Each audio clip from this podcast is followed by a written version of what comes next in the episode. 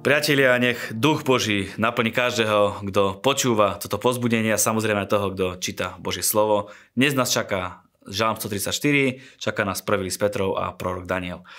134. žalm je taký veľmi krátky, má len tri verše. Je to krátky rozhovor medzi uctievajúcim ľudom, ktorý je pripravený odísť z chrámu po večernej bohoslužbe a medzi levitmi, ktorí majú cez noc držať stráž v chráme.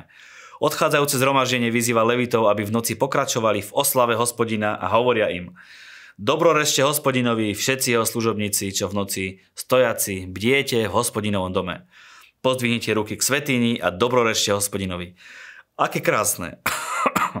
Ľudia, ktorí idú z bohoslužby domov, hovoria tým, ktorí strážia počas noci chrám, že nech chvália Boha.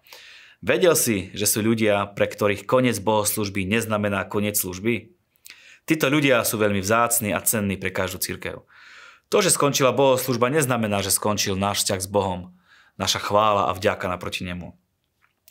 Čo to pre nás znamená? Napríklad aj to, že keď skončí bohoslužba, nie je všetkému koniec. Chválme Boha ďalej, robme všetko, aby aj budúca bohoslužba bola úspešná, modlíme sa za ďalšiu bohoslužbu, nech aj tam Boh koná svoju prácu, nech sa dotýka ľudských životov, modlíme sa a robme duchovný boj za úspešnú bohoslužbu. Alebo napríklad, ak máš nejakú praktickú službu v cirkvi, ktorá sa odohráva mimo bohoslužby a možno ťa nikto okrem Boha nevidí. Chváľ aj pri takej činnosti Boha. Užívaj si to. Užívaj si to, komu slúžiš a ďakuj mu za to, že máš práve ty tú výsadu a česť slúžiť Bohu.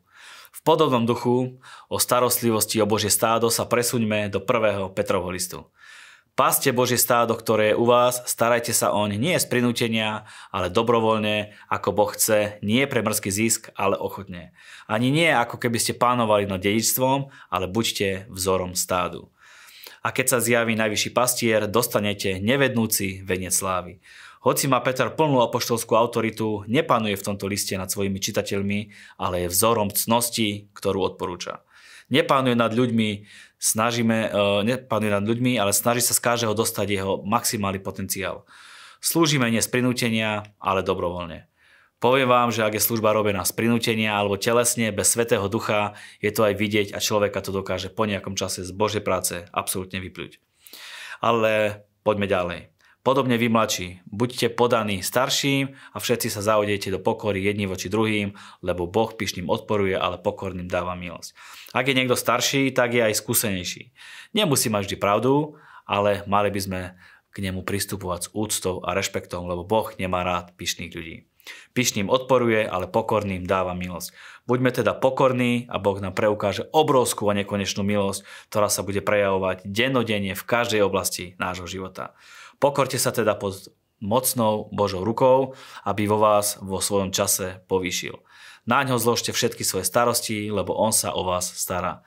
Boh ťa vyvyší v ten pravý čas. Odpoveď príde v pravý čas, len mu dôveruj.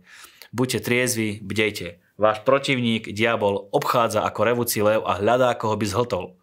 Vzoprite sa mu, pevný vo viere, vedomi si toho, že také isté utrpenie doliehajú na spoločenstvo vašich bratov vo svete.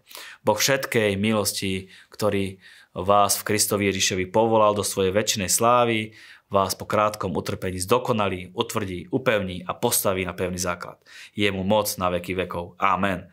Vidíme to, diabol tiež koná svoju prácu a hľadá, koho by zožral, koho by zobral zo sebou do väčšiného zatratenia. Čo máme robiť? Jednoduchú vec. Zoprieť sa mu. Niekto môže argumentovať, že nemá silu sa vzoprieť. To je ďalšie diablové klamstvo. Máš silu, máš autoritu mena Ježiš. Silnejší je v tebe ako ten, ktorý je vo svete. A diabol od vás utečie. Veľa kresťanov má také podobné a možno aj také isté tlaky, ako zažívaš možno v tejto chvíli práve ty a Boh všetké milosti, ktorý vás v Kristovi Ježišovi povolal do svojej väčšnej slávy, On sám vás po krátkom utrpení zdokonalí, posilní, utvrdí a upevní. Fantastické, máš väčšiu budúcnosť, ako je to, čo zažívaš dnes. Preto sa oplatíš ísť s Bohom a byť na víťaznej strane. Kniha Daniel 1. a 2. kapitola sú nádherné príbehy o tom, ako môže byť človek s Bohom úspešný v prostredí, v ktorom sa nachádza. Či už je to práca, škola alebo rôzne voľnočasové zaujímavé krúžky, kde sú okolo teba ľudia, ktorí zastávajú úplne iné hodnoty ktoré sú možno v rozpore s tým, čo mu veríš ty, v rozpore s Božím slovom. Ľudia, ktorí sa otvorene hlásia k tomu, že v Boha neveria. Niekoho by to dokázalo úplne pohltiť a možno stiahnuť dole. Možno niekto v takom prostredí ochladne, odpadne od Boha.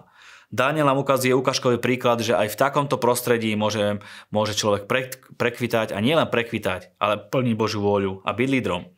Hneď na začiatku máme príklad štyroch kamarátov, ktorí boli povýšení vďaka Bohu a svojej múdrosti, pretože v múdrosti a vedomosti sa im nikto nevyrovnal. Priatelia musíme byť profikmi a odborníkmi v bežných oblastiach ľudského života postupili taký trojročný líderský program priamo u kráľa a spolupracovali so svojimi zamestnávateľmi. Ale bez kompromisov. Dokonca prišli aj s riešením, keď sa nechceli poškvrniť kráľovským jedlom. Premenovali si premenovali sa na babylonské mená, aby dali najavo, že sa stali členmi babylonskej administratívy a aby im to nebránilo v sľubne našlepnutej kariére, ktorú mali. Babylonský kráľ Nabuchodonozor mal obrovskú moc a mal rešpekt. Sníval sa mu sen, ktorý mu nedával pokoja. Povedal, že ak mu niekto z jeho mudrcov neprezradí, eh, aký sen sa mu sníval, všetkých mudrcov pozabíja. Magia a falošné náboženstva sú klamstvom, nemajú žiadnu silu a moc, jedine Boh je všemohúci. Daniel nakoniec vyriešil kráľovský problém a proste všetko sa dalo do poriadku. Čo sa môžeme naučiť od Daniela? Majme vieru v Boha. Daniel si vyžiadal od kráľa čas, aby mu mohol podať výklad. Zoberme si čas a Boh nám odpovie na naše modlitby. Verme v silu modlitby, že má riešenie na všetko. Skombinujme modlitbu s akciou. Niekedy nestačí sa len modliť, treba niečo aj urobiť. Daniel rozumne poradil veliteľovi kráľovskej telesnej stráže, ktorý sa chystal pozabíjať babylonských mudrcov a ten ich nakoniec na Danielov radu nezabil. Naučme sa rozpoznať Boží hlas. Keď Boh ku nám prehovorí, sme si tým absolútne istí, šťastní a ďakujeme Bohu za to, že nás vypočul. Priatelia, Boh je dobrý. Inšpirujme sa teda Danielovým príkladom a buďte odvážni, smelí, buďte lídrami tam v tom prostredí, kde sa nachádzate, lebo ľudia sa na teba pozerajú ako na Božieho služobníka a inšpirujú sa tvojim životom, tak aj vy sa inšpirujte Božím slovom. Ďakujeme vám za vašu priazeň, za vašu podporu. Nech je Pán s vami.